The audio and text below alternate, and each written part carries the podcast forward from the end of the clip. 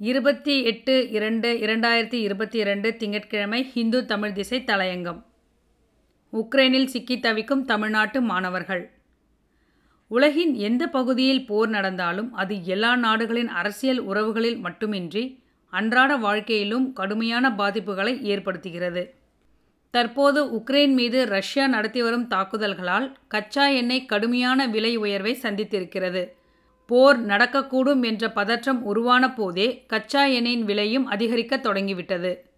இது இந்தியா போன்ற ஒரு வளரும் நாட்டின் பொருளாதாரத்தில் பணவீக்கம் நிதி பற்றாக்குறை உள்ளிட்ட நீண்ட கால அளவிலான பாதிப்புகளை ஏற்படுத்தக்கூடியது. இந்தியா தனது கச்சா எண்ணெய் தேவையில் சுமார் எண்பது சதவிகிதத்தை இறக்குமதியின் வாயிலாகவே ஈடு செய்து வருகிறது.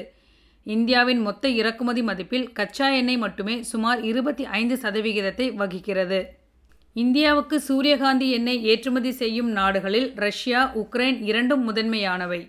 எனவே சூரியகாந்தி எண்ணெய் விலையும் உயரக்கூடும் என்று எதிர்பார்க்கப்படுகிறது. தவிர உக்ரைனில் நீடித்து வந்த போர் பதற்றத்தின் காரணமாக இந்த ஆண்டின் முதல் இரு மாதங்களில் மட்டுமே இந்திய பங்கு சந்தையில் முதலீடு செய்யப்பட்ட அந்நிய முதலீடுகள் பெருமளவில் திரும்பப் பெறப்பட்டுள்ளன. உக்ரைன் போரால் இந்தியா சந்தித்துள்ள நேரடியான உடனடி பாதிப்பு அங்கு உயர்கல்வி பயிலும் இந்திய மாணவர்களின் பாதுகாப்பு தான் ஏறக்குறைய இருபதாயிரம் இந்திய மாணவர்கள் உக்ரைனில் தங்கி படித்து வருகின்றனர். அவர்களது பெற்றோர்கள் அச்சத்தில் உறைந்துள்ளனர். தமிழ்நாட்டிலிருந்து மட்டும் சுமார் ஐந்தாயிரம் மாணவர்கள் உக்ரைனில் மருத்துவம் படித்து வருகின்றனர். அவர்களை சாலை மார்க்கமாக ருமேனியா அழைத்து வந்து அங்கிருந்து இந்தியாவுக்கு விமானத்தில் அனுப்பும் முயற்சிகள் நடந்து வருகின்றன. இப்படியொரு பதற்ற சூழலில் தமிழ்நாட்டு மாணவர்களுக்கான விமான செலவை அரசே ஏற்கும் என்று முதல்வர் மு ஸ்டாலின் அறிவித்திருப்பது ஆறுதல் அளிக்கிறது.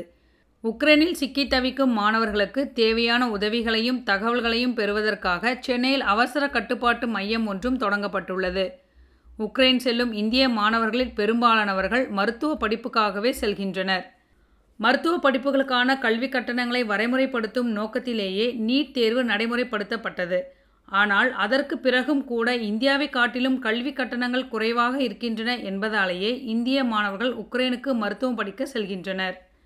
இந்திய மருத்துவக் கல்லூரிகள் ஒவ்வொன்றிலும் உள்ள பேராசிரியர்களை கொண்டு ஆண்டுதோறும் மேலும் கூடுதலான மாணவர்களை உருவாக்குவதற்கான வாய்ப்புகளை குறித்து ஏற்கனவே விவாதிக்கப்பட்டு வருகிறது. உக்ரைன் போர் விளைவித்துள்ள உயிரச்சத்தை கருத்தில் கொண்டு இனிமேலாவது மருத்துவக் கல்லூரிகளில் கூடுதல் மாணவர் சேர்க்கைகளை குறித்து பரிசீலிக்க வேண்டும். இந்த நாள் நம் அனைவருக்கும் இனிய நாளாக அமைய வாழ்த்துக்கள்.